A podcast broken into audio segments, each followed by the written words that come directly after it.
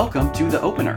Every weekday morning, we'll start off your day with a quick look at stats, trends, and trivia around the game of baseball. I'm Jeff Sackmann, and it's Wednesday, June 2nd. Each day, we select three numbers to highlight the latest news in the sport, and today, those numbers are 0.6, 9, and 582. Our first number is 0.6, the number of wins below replacement level that the A's have received from the shortstop position this year.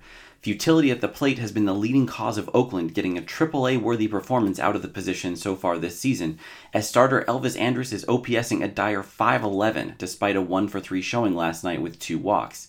It turns out the production at shortstop is nice but not necessary. The Athletics are one of three division leaders ranked among the bottom five in wins above replacement at shortstop, along with the Mets and the Rays. New York, of course, isn't supposed to be part of this conversation after picking up Francisco Lindor in the offseason. Lindor should still turn things around. The ZiPS projection system forecasts him to produce four wins above replacement the rest of the way. The Rays have Uber prospect Wander Franco waiting in the wings while they try out another youngster, Taylor Walls. The A's, on the other hand, have little reason to be optimistic about Andrus, and no one at their Las Vegas affiliate is poised to step in. If that isn't a recipe for a deadline deal this summer, we don't know what is. Our second number is 9, the number of wild pitches thrown by Washington Nationals hurlers this year. Wild pitches, along with hits batsmen, are up this year, as moundsmen can't always control their upper 90s offerings, and catchers are sometimes fooled just as badly as the hitters are. But while wild pitches are typically attributed to the man on the hill, preventing them is a skill, and no one in baseball is better at it than Nationals backstop Yan Gomes. The average major league team has allowed 23 wild pitches this year, about one every 19 innings. Gomes has let only one third as many get past him, one per 57 frames. It isn't the only thing he does well either. He's allowed only two passed balls and thrown out more than 40% of would be base stealers.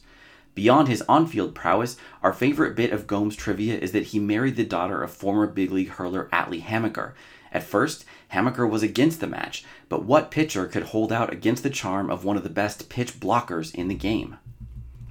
Today's third and final number is 582 feet, the distance of a home run hit by Brewers farmhand Joey Meyer 34 years ago today, widely regarded as the longest ever hit in American professional baseball history.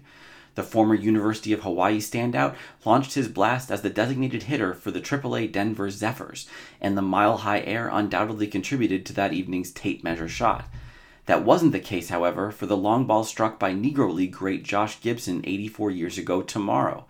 Gibson's 580 foot dinger went down in history just two feet short of Meyer's clout, though Gibson's home run came with additional panache.